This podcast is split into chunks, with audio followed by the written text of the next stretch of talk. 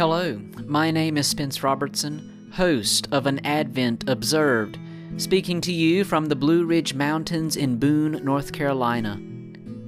For many Christians, Advent is the season of hope, of love, of joy, and of peace. But what do these words mean to us? What do they mean to you this Advent season?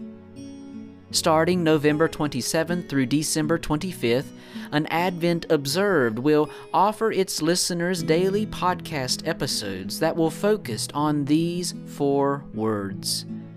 You are invited to listen in and contemplate as we hear from 28 individuals who will offer their own unique faith perspective on these very words of hope, love, joy, and peace.